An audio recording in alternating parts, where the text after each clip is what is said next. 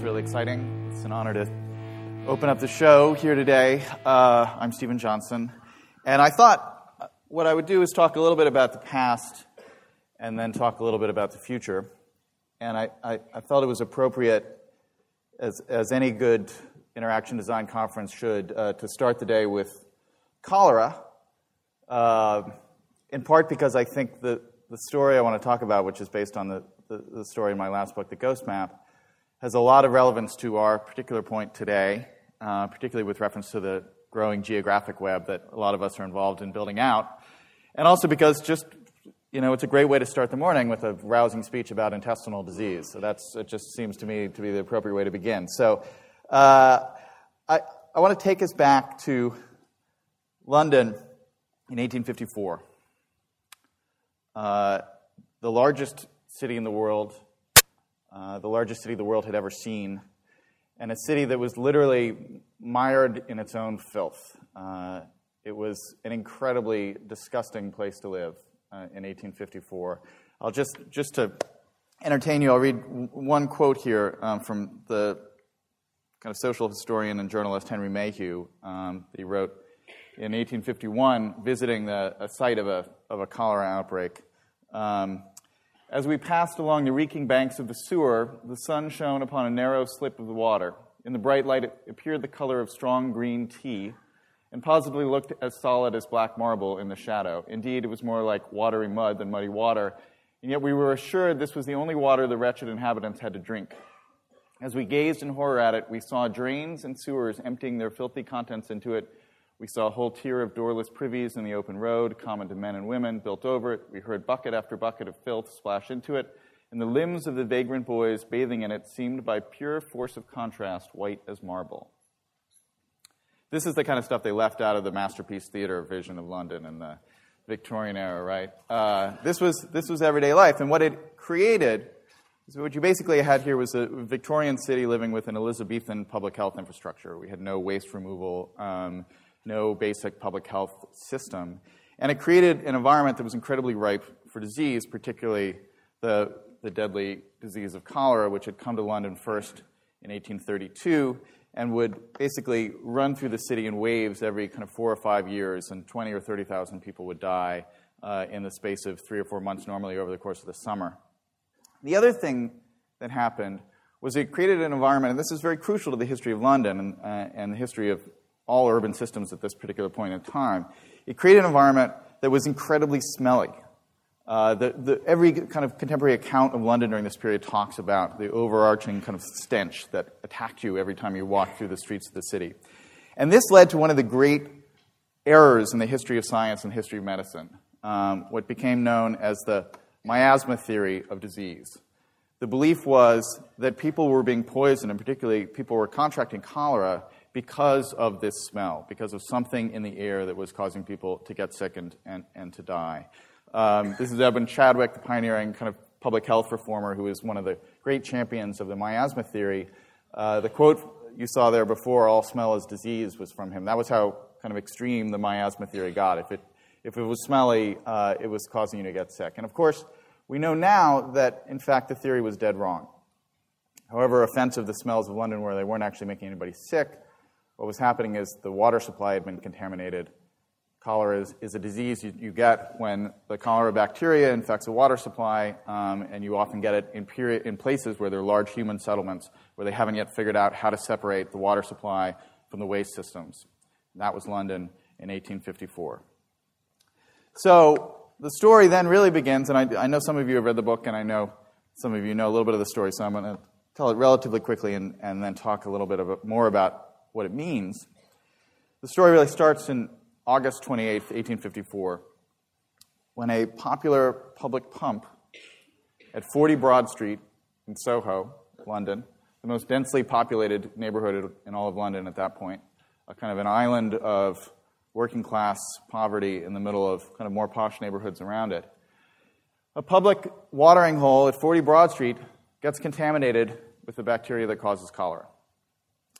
And in the morning of April of, of August 28th, a little girl living right next door to the pump gets sick, um, dies shortly thereafter. And in the next 10 days, the most intense concentrated outbreak of cholera sweeps through this neighborhood. Literally decimates the neighborhood, right? 10% of the neighborhood dies over the course of the next two weeks. Far more would have died if the rest of the neighborhood hadn't basically emptied out and fled. Um, it's an incredibly devastating, incredibly terrifying uh, moment in the history of London.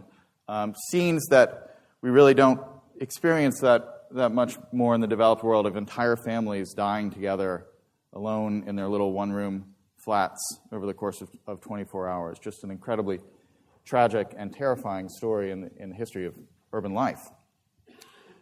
But what's so interesting about this story is that actually that devastation, that tragedy, ends up leading to a great breakthrough. And in a strange way, this is a, this is a very optimistic story because of what happens next. And the way that it's conventionally told is that a brilliant man, a, a polymath, um, one of the great minds of the 19th century, John Snow,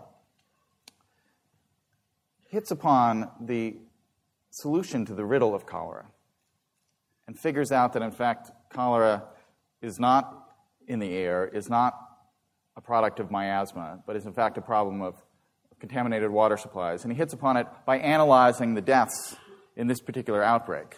Um, and he ends up creating a famous map that showcases all the deaths and points a finger conclusively to this contaminated pump.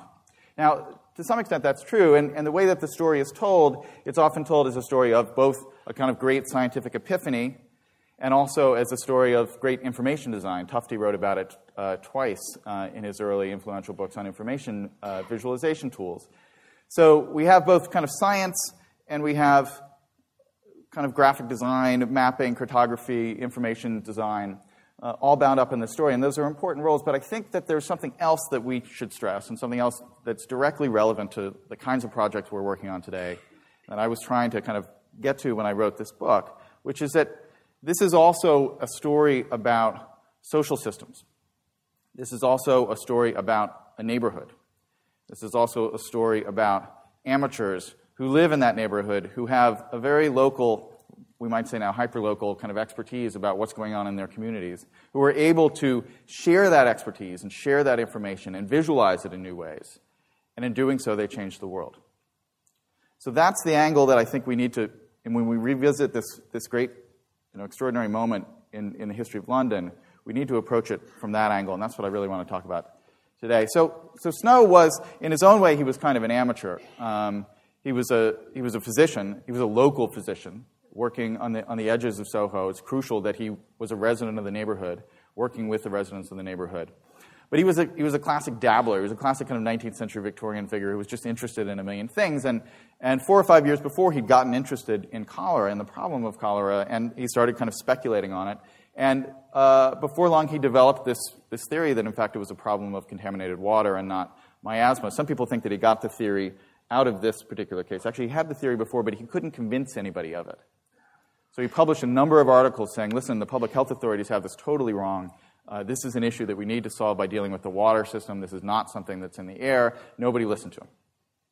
But when he got word that there was this terrible outbreak that was devastating his own community, he was one of the few people probably in that community who saw this as an opportunity. He thought that concentrated an outbreak suggested that there was probably a single point source to this epidemic. There was probably a single place where people were getting contaminated water. And if he could find that, maybe he could, he could finally make a convincing case for the waterborne theory of cholera. And so he went straight into the heart of the belly of the beast, straight into the heart of this terrible epidemic as the rest of the neighborhood was evacuating. Snow went in and started knocking on doors, started asking people where had they gotten their water. And over time, within a couple of days, in fact, all the evidence started to point to this pump outside 40 Broad Street. And so in the days and weeks after, he started to try and figure out how he was going to represent all this information that he'd gathered. And so, in, in the end, he built a couple of maps. Um, this is the, the, pretty much the last version and, and the most famous one. Um, there are a couple of things that are, that are exceptional about this map. The, the, the basic idea here is each bar represents a death, right? So this is the pump here at 40 Broad, and you can see the concentration of death around the pump, and you can see how it fades It gets less severe as you get further and further away from the pump. Uh, so instantly, right there, you, you, get the sense there's something fundamentally wrong here with this with this area. There's something contaminated. Now, the, what's interesting about this is people tend to focus on that particular part of the information design, the idea of, of having these black bars represent deaths so that you can see the pattern being formed. Um, but in fact, that was not actually the most original and not in fact, the most convincing part of the map because people had done this kind of map before on a couple of occasions. This is certainly the most famous version of this kind of, this kind of design. But the thing that he did that was really, uh, that was really clever and that was much more convincing is this line that goes around the edge of the map. And this line is basically an attempt to represent time geographically here. This, the space enclosed inside this kind of wavering line is the space of residences that were closer, that were faster to walk to this pump than it was to walk to any other pump in the surrounding communities. So, given the kind of crooked streets and the kind of foot traffic getting there, if you lived inside this border, you were more likely to go here for your water than you were to go anywhere else. And what you see is every, every space inside that area, even over here in this kind of unusual space, there, uh, there's an intense concentration of, uh, of death. And this is not what you would expect if there was some kind of miasmatic force emanating in the air from this particular spot.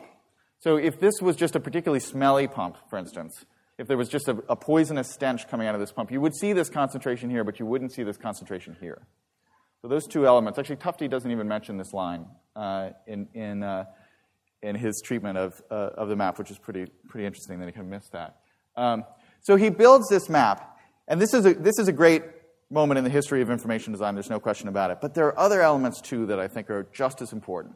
And one of them is that Snow had a crucial collaborator who's been almost entirely ignored in, in almost every account of, uh, of the outbreak, and, and that's the, the, Reverend Henry Whitehead, who was at the time a, a 25, 26 year old kind of local vicar. This is him much later in life, I hope.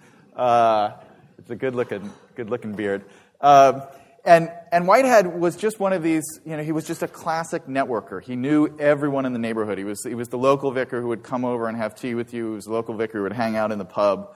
Um, he was just a, a, a, classic kind of connector figure. Um, and he got involved in this case because he heard word that Snow had, had basically fingered the pump as, as the culprit in this outbreak. And he said, Well, listen, I know this neighborhood. I know all the people in this neighborhood, and I know that's the best water in Soho. It had this reputation as being the finest water around town, in part because apparently it had a, a slight carbonated um, kind of fizz to it, which apparently was a sign that there was some extra orga- uh, uh, decaying organic matter in the water. Um, a little less appetizing if you know that, but people liked it because it had this little, little kind of soda water like sparkle to it. So, so people, people, uh, people would go to this pump, you know, from, from quite far away. And so Whitehead said, I'm pretty sure that I can disprove this theory um, just by going around and talking to the people that I know. And what Whitehead had was, uh, you know, an unusual access to people and an ability to go in and sit down and talk to people at length because he knew them better than Snow did.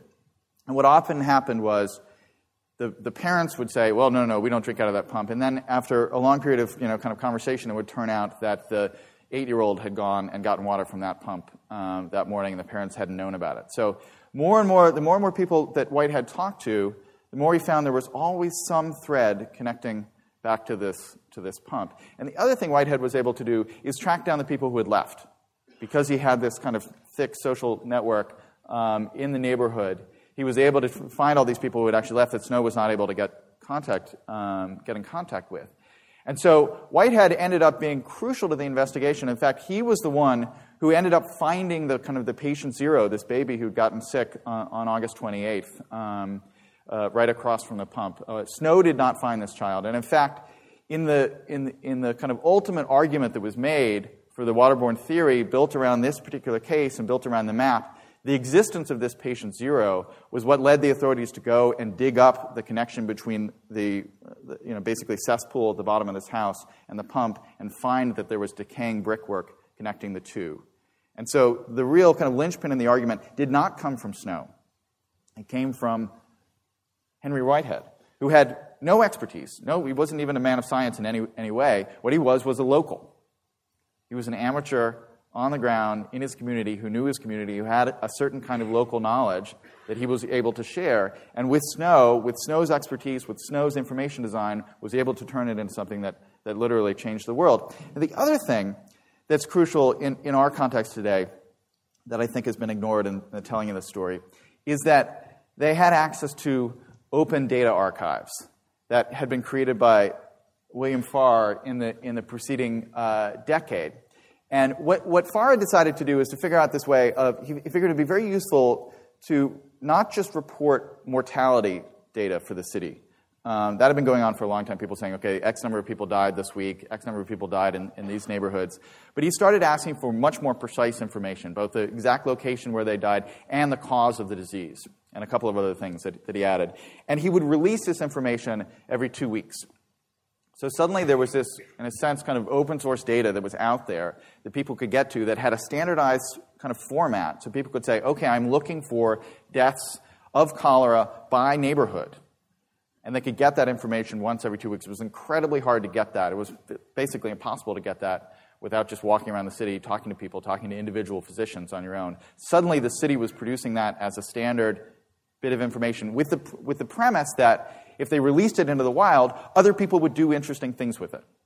They would take that data and figure out new, kind of new things to build on top of that data, new interpretations. And that's precisely what Snow and Whitehead did. So they supplemented their kind of shoe leather, leather detective work, um, their knocking on doors, with this public data that had become available in the, in the, in the last 10 years. And they, and they built this, this map out of it. In a sense, it's, you know, it's the first mashup, right? Um, so, and, and the, the other thing conceptually here that's really important is, is this idea of, of the long zoom, uh, of being able to connect different scales of experience and build kind of causal explanations about the links that, that unite them, right? So Snow approached the problem. He, he actually was very interested in trying to identify this bacteria. He looked with his microscope, you know, trying to see the actual organism that he was kind of in search of, but the technology of the day made it very hard to see things that small. But he was thinking on the scale of microorganisms. But he was also thinking on the scale of individual lives, just as Whitehead was. They were thinking on the scale of social networks. They were thinking on the scale of entire neighborhoods. In fact, Snow eventually um, also built these elaborate maps of the entire kind of public water system in London, which are in some ways even more, influ- uh, more important maps um, because they showed the, the broader patterns of water distribution in London. So he was thinking on this kind of macro urban scale as well. And so the ability to kind of zoom in and out between all of these different levels and to build this kind of bird's eye view of, of all this behavior and all these decisions and all these kind of patterns of lives and deaths and to learn from it. That's an incredible intellectual skill that ability to kind of move across scales and across disciplines and synthesize all of that. I mean, this is, this is you know, in a sense, a kind of a, a social network of dead people, right? They're, they're united. No, I mean, I don't, I don't mean that kind of lightly. I mean, they're united by, you know, two shared interests, right? A shared kind of community, they're geographically connected to each other, and by a shared interest in the Broad Street pump. And by looking at and, and, and kind of building out the model of that network, and by representing it in a, in a novel way, Snow and Whitehead were able to, to crack this case and, and eventually convincingly turn the tide towards the waterborne theory of cholera. And it's important to note that cholera came back to London um, in a serious outbreak form about 10 years later. And by that point, the public health authorities had officially kind of endorsed the waterborne theory and they treated it as a, as a problem of, of, contaminated water supplies. They had already started building the sewers, one of the great engineering achievements of the 19th century, um, underground so people don't celebrate it as much as they should, um, to deal precisely with this problem. And after that epidemic in 1866, that was the last time that cholera came to London. It has not been back since. So this, this was the case where this this social network, this group of people, this information design, this map, this open data standard came together and literally changed the world. And every other city around the world has slowly been adopting these principles uh, of kind of public health organization, of waste removal, of dealing with clean water supplies because of, because of this map and because of the men and the intelligence that, that went, into this, went into this map. Um, this is, I was thinking today that I should have called the book The, the Wisdom of Dead Crowds, right? This is, are all these people who, who, in a sense, died um, in this incredibly tragic way, but somehow by looking at the pattern of their deaths, they were able to, to change the world for the better, right? So this is the legacy I think that, that I think we have to think about today. And that we're at, at a fantastic kind of turning point in the, in the evolution of, of this technology um, and of our opportunities to, to deal with all these things. So I, w- I want to walk through a, a, few kind of basic points about the geographic web um, because this is, this is a really exciting time, I think. Um, in some ways, it reminds me a bit of the, uh, of the early days of the web. When we think back of, uh, to, to all the things that happened, all the innovation that happened, um, just the tremendous kind of breakthrough of, of, new ideas and new possibilities that happened when the web came along. One of the fundamental questions I think we have to ask ourselves is why did it happen? Right? Why did we have uh, so much innovation in such a short amount of time? What was it that made the, the explosion of interest in the web possible? And I think one of the things that you have to say about it that, that maybe isn't said enough is that we had a standardized format for the location of pages. Right? We had these URLs that you could point to, and you could reliably say, this page exists here, and if you build another page that links to that page, pretty much you can be confident that you can go from one page to the other. And so much comes out of, obviously, Google and PageRank comes out of the ability to, to have these standardized addresses for, for information that you can build things on top of. You can build stacks on top of that information because you know where the information is and you have a standardized way of kind of addressing it. And I think the, the, the fundamental idea that is so exciting about the geographic web now and, and all the things that are happening is that we are now starting to get standardized geographic addresses for information online. And when you start to agree upon a set of formats for the real world location of pages, the content uh, of the page is talking about something in physical geographic space, that that's going to open up, is already opening up uh, a series of, of, of, amazing possibilities that we're all just kind of starting to explore. Um, and so this, this is, this is the, the, the, great opportunity we have, we have in front of us right now. Um, and I think it's going to be as, as, important and as revolutionary, not just in terms of virtual space, but in terms of real world, world space. What we're starting to build is, in a sense, interfaces for, for urban spaces and rural spaces and suburban spaces, um, information layered over the actual world. So it's very exciting. And what we have, in a sense, are three elements that were crucial to the story of, of cholera in 1854. We've got local expertise on the ground. We've got people, local bloggers, writing about their communities, writing about their neighborhoods, writing about what's going on around the corner. Um, the Henry Whiteheads and John Snows of today. Um, and what's fabulous about these people is that they truly know their communities better than the so called experts. When we think about the debate about bloggers and journalism, say, for instance, has been going on you know, for the last five or six years, so much of that debate has, has been focused on the political sphere in part because political blogs were one of the first parts of the blogosphere that got, got attention and that really got some kind of critical mass. And so we've had endless debates of, you know, should bloggers have jur- journalistic credentials? What makes them different from the experts who write for the op-ed pages and pontificate on television, and all that kind of stuff. But all of those questions, wherever you stand on that debate, all of those questions kind of die off when you get down to the level of neighborhoods and communities, the hyperlocal level. Because when you're trying to figure out what's going on at the science program uh, at your kid's uh, school that, that he's entering next year, you don't want to go to the education beat reporter for the local city paper to find out about it. You want to go to the parents um, whose kid, kids were in the program last year. Those are the true experts, right? And everybody, every neighborhood is filled with people who have that kind of expertise. It's just that most of that knowledge and information was, in a sense, kind of trapped in their minds and in their kind of word of mouth networks. And what started to happen with the, with the local blogosphere, with place bloggers, is that those people now have a megaphone. Those people now have a voice, and they're able to talk to their, to their kind of wider community in a new way with these new tools. But what's also exciting is now, because of open information standards about how we geographically tag that information, and open standards about how we can map it, and, and the tools from Yahoo and Google and other places that let people map things without having to buy incredibly expensive cartographic software um, or do it themselves. Um, there's this opportunity now for that local expertise to circulate through people's neighborhoods in entirely new ways. We can really invent a whole new way of letting neighborhoods talk to each other and share the knowledge that they, that they have.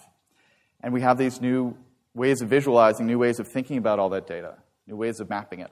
All of that is right there at our fingertips. So it's an incredibly exciting time. Now, I want to talk a little bit about how we've taken these ideas and kind of animated them at Outside In, which is the company that I started right as I was finishing Ghost Map. Um, and it was just this process where I was writing the book. I would, I would kind of wake up in the morning and go sit down to work, and I would go and look around the web. And what I found myself doing compulsively again and again is going to the, the local bloggers in my neighborhood. Going to you know these Brooklyn bloggers. It turns out actually that Brooklyn, where I live, is the leading capital of of local bloggers, uh, as far as we know in, in the world. We did, a, we did a survey, at least in the United States, of the, the bloggiest neighborhoods uh, in the country, which we did mostly because we think bloggiest is a word that people should use more. Um, and it turned out of the top 10 neighborhoods, you know, four of them were in Brooklyn um, because they're just a, they're, it's, it's a very dense community. Um, there's a lot of change happening. Gentrification tends to, to cause people to blog more and, uh, and there are a lot of writers with too much time on their hands uh, in, in the community as well. So that, all that kind of is a perfect storm for, for bloggers.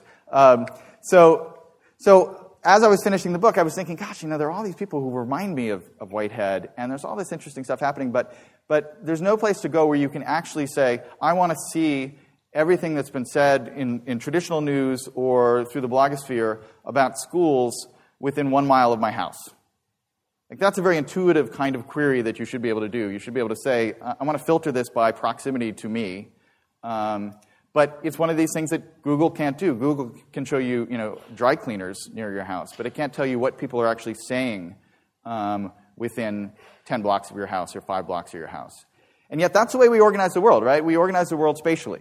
Um, things that are closer to us mean more than things that are further away. And so, in a sense, there was this imbalance here where we had all these amazing tools that we accept uh, that we kind of take for granted, and yet something that is so intuitive and important and essential to the way that you organize your life and think about your life was something that technology wouldn't do. And so we decided to, to create Outside In, which basically is, is mapping all of these conversations that are happening in blogs and newspapers and tagging each little bit of inf- information with as precise geographic data as we can.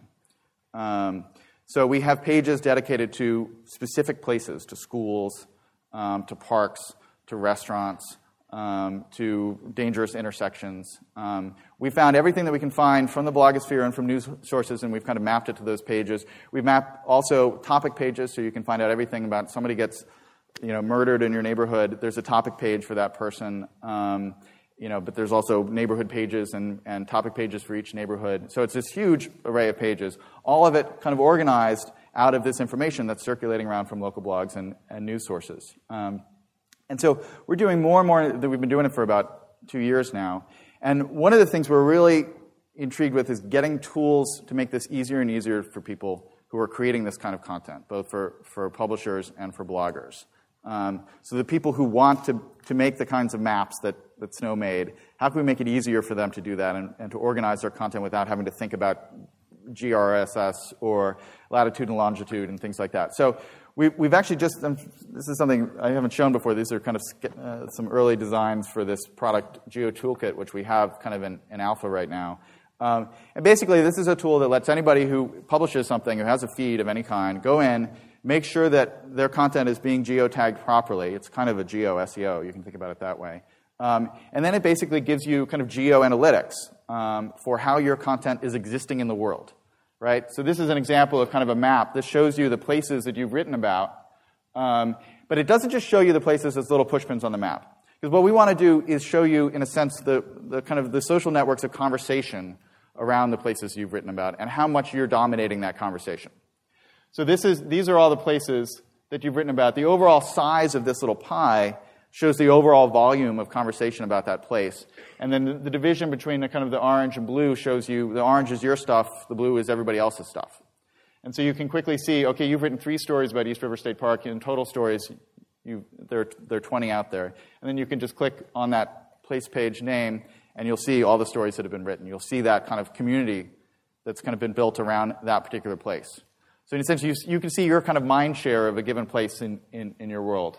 Um, so, that, so we're building these things that have stats. They show you. We're, we're, we're going to be able to set it up so you have rankings within your neighborhood, so that you can say proudly that you are the number three crime blogger in Park Slope. Um, hopefully, that will set off a lot of competition uh, between people. But also, we're analyzing all the feeds that are coming in, and we're looking for place names. We're looking for neighborhood names. We're looking for places, and we're automatically geotagging for people. We've built an algorithm that's getting smarter and smarter at detecting these places and automatically adding that uh, kind of machine readable geostamps to those pieces of data.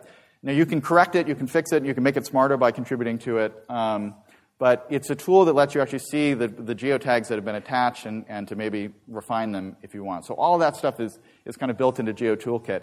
At the same time, we want to make it easier for people who aren't necessarily bloggers, who aren't necessarily actually feeding information into the system, to see all of this and to come up with kind of new ways to, to visualize this. And so this is the, the product that we launched uh, this summer, which we're really proud of, which is Radar. And what Radar is trying to do is, is to do this idea of the, of the long zoom. So, what Radar shows you is you, you give Radar your exact address, and it will show you what's happening within a thousand feet of you. And then there's another layer of zoom, and it'll show you what's happening in the neighborhood you're currently in. And then there's another layer of zoom, and it'll show you what's happening in the city. And then you can track specific places that you're interested in, even if they're in other cities. You can say, okay, I'm really interested in this uh, development in, in Manhattan, even though I live in Brooklyn, or I'm really interested in this hotel that's opening in San Francisco. And so anything that comes up about that, uh, about that place will show up on your radar as well. So what we're trying to do here is enable people to actually see what's happening in their world, particularly that thousand foot view.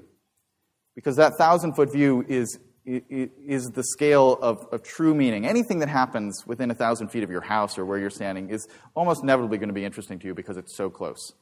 Um, and one of the things we're, we're, starting to do is actually parse Twitters as well. So we're just watching the, the kind of Twitter stream, and when we see people mention neighborhoods, we'll pull those out, and then we'll do automatic place detection based on those neighborhoods. And so in this case, somebody has mentioned they're looking for a nice Park Slope restaurant. Um, and they mentioned Blue Ribbon, which is a restaurant in Park Slope. And so we've taken that, and then anybody who lives within a 1,000 feet of Blue Ribbon is going to see that in their radar. Anybody who's let us know that they're standing within a 1,000 feet of Blue Ribbon is going to see that in their radar. They're going to see that in the neighborhood Park Slope view of radar. So it's this ability to kind of send a message out to the community around a specific place in this entirely distributed way without having to think about your location at all. And what's important here is that the, the geographic information here is not where the Twitterer is. It's not where Sammy Sanchez is when he sends his Twitter. The geographic information that's relevant here is Blue Ribbon, right? Or Park Slope. So they could be twittering this, you know, from, from, from Manhattan or from San Francisco, um, and the GPS coordinates of the Twitter is not going to be relevant here. What you have to be able to do is understand that Blue Ribbon is a restaurant in Park Slope, and that's the relevant kind of geographic frame for it. And so that's, that's what we're, we're trying to do. Now, the other thing that I think is crucial, and, and maybe I, I guess I could say is it's not that it's disappointing, but I think there's more to do, is that we've got this great opportunity. But if you look at you know, the vast majority of the, of the kind of startups and, and kind of privately funded companies that are trying to kind of explore the possibilities of the geo web, there's this hugely disproportionate emphasis on finding restaurants and finding local businesses, right? Um, and, and, in fact, you know, the kinds of queries that I was talking about are show me what's happening within one mile of my house. That's the kind of stuff that Google does well. You can see all the restaurants within one mile of your, health, uh, of your house.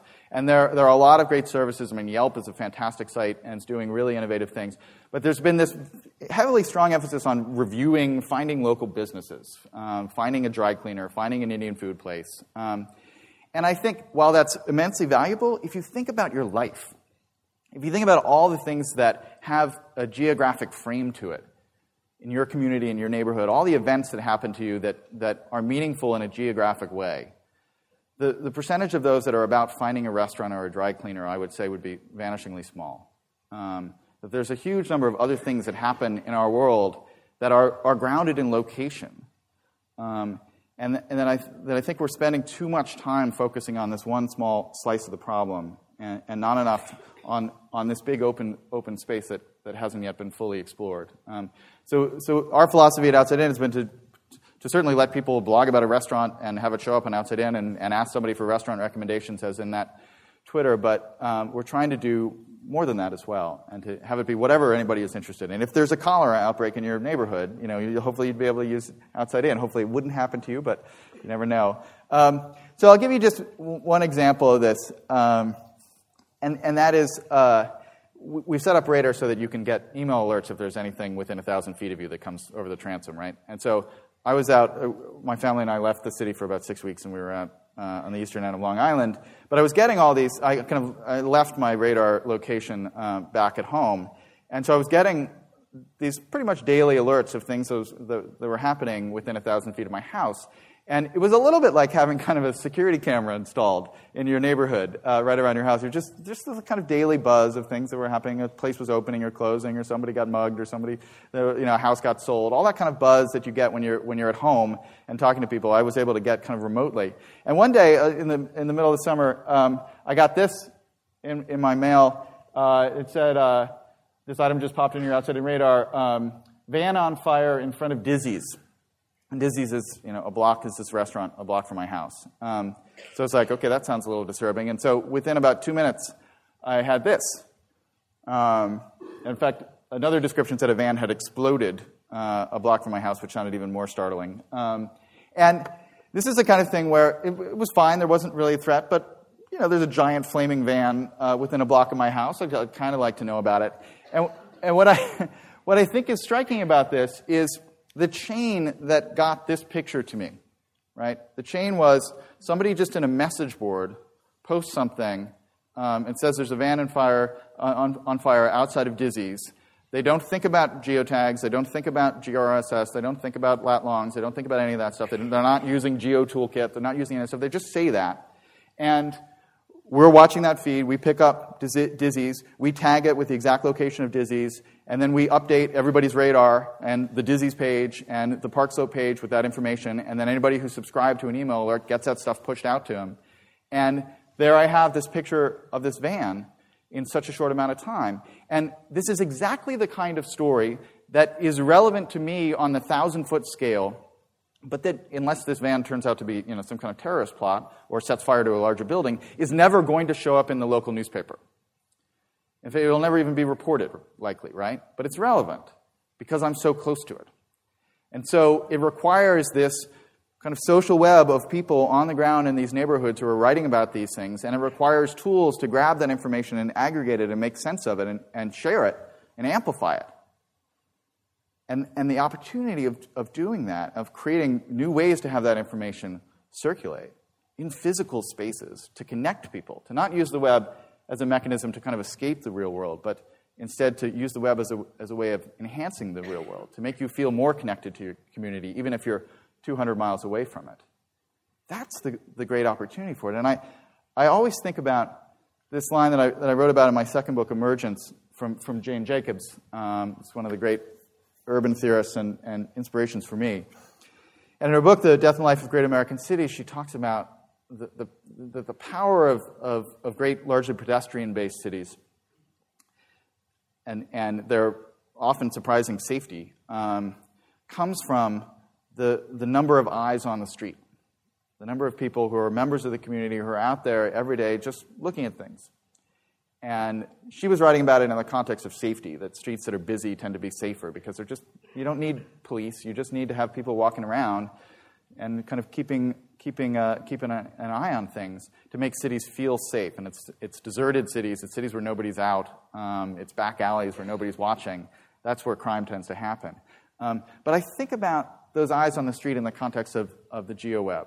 Because what's fascinating about this opportunity is the, the people who are sitting there looking at that van on fire, the people who are sitting there looking at the, the new restaurant that's opening up, the people who are sitting there, you know, looking at a, a new brownstone that's, that, that's just sold, um, who are talking about crimes that have happened, or talking about what's going on in their public school.